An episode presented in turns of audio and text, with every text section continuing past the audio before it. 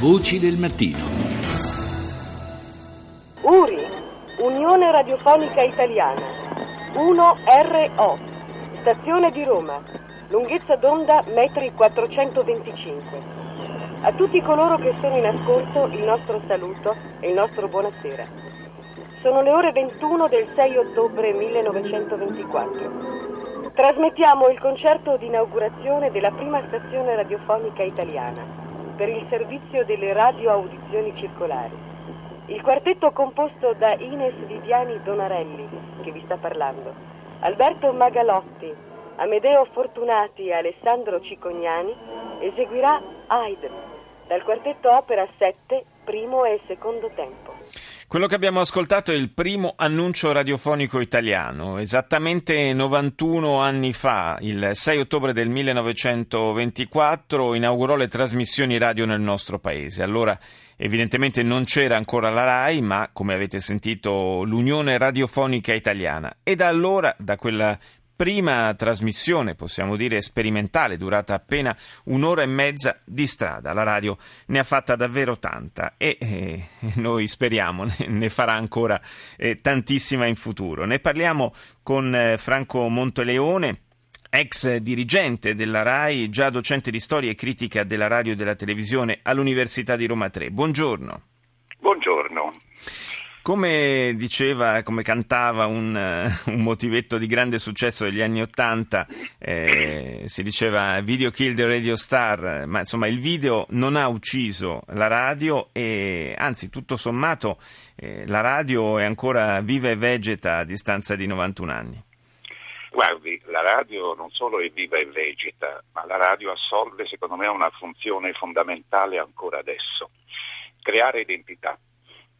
E assolve a un'altra funzione secondo me importantissima, raccontare il paese. La radio ha raccontato il paese in praticamente un secolo, secondo me ehm, in qualche modo molto di più anche della stessa televisione.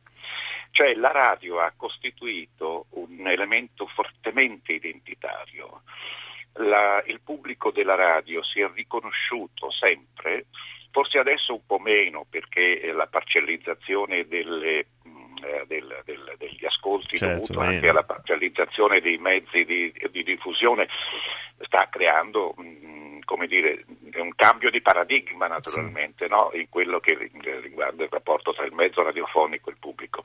Ma durante il secolo scorso la radio è stato un elemento fortissimo di identità, secondo me, a mio modo di vedere, anche molto di più della televisione, ed è stato un mezzo eh, non solo eh, che ha eh, come dire, stabilito una, un forte collegamento identitario con il paese, ma è stato un mezzo che lo ha raccontato, il racconto del paese che ehm, la televisione ha fatto, per esempio, per fare semplicemente un esempio, ha fatto attraverso, in anni recenti, attraverso la fiction. La fiction televisiva è certamente un, un, un, un genere che racconta il paese e che crea identità.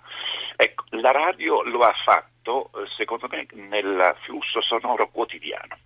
C'è un, un aspetto, guardando adesso al, al futuro invece della radio, c'è un aspetto che mi sembra particolarmente interessante, cioè il fatto che eh, ormai eh, anche in Italia, ma eh, lo vediamo questo fenomeno più, in maniera più accentuata altrove, eh, il consumo per esempio delle, delle notizie, dell'informazione, ma anche della musica, avviene principalmente in mobilità. Questo eh, sta diventando vero perfino per i canali televisivi.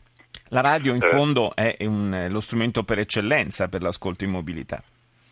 Sì, non solo, ma è lo strumento del futuro, eh, nel senso che eh, però entro certi limiti, entro certi limiti, perché non bisogna eh, trascurare che c'è ancora un, eh, una percentuale di ascoltatori che ascolta la radio seduto al proprio desco di lavoro, eh, e per esempio moltissimi artigiani, certo, ascoltano la radio eh, in, in, in maniera statica, no? Come suol dirsi, ma um, il futuro è certamente la mobilità. Non solo, la radio si ascolta attraverso la radio, ma si ascolta attraverso il computer, cioè gli strumenti di diffusione del suono, secondo me saranno sempre più mh, eh, come dire, parcellizzati. Eh, vedremo anche che cosa mh, inventerà il, eh, come dire, l'industria della, mh, della diffusione del suono, così come della diffusione dell'immagine, così come della mh, diffusione dei dati, diciamo così, no? Eh, Siamo in un momento di grande svolta, io di questo sono, sono assolutamente convinto.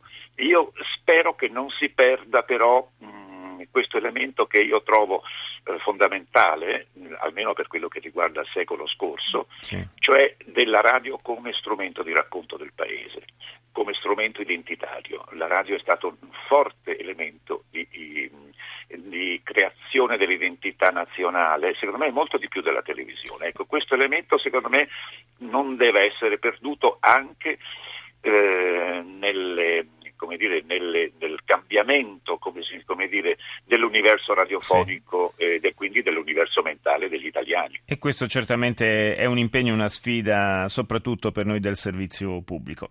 Io ringrazio, grazie a Franco Monteleone per essere stato nostro ospite.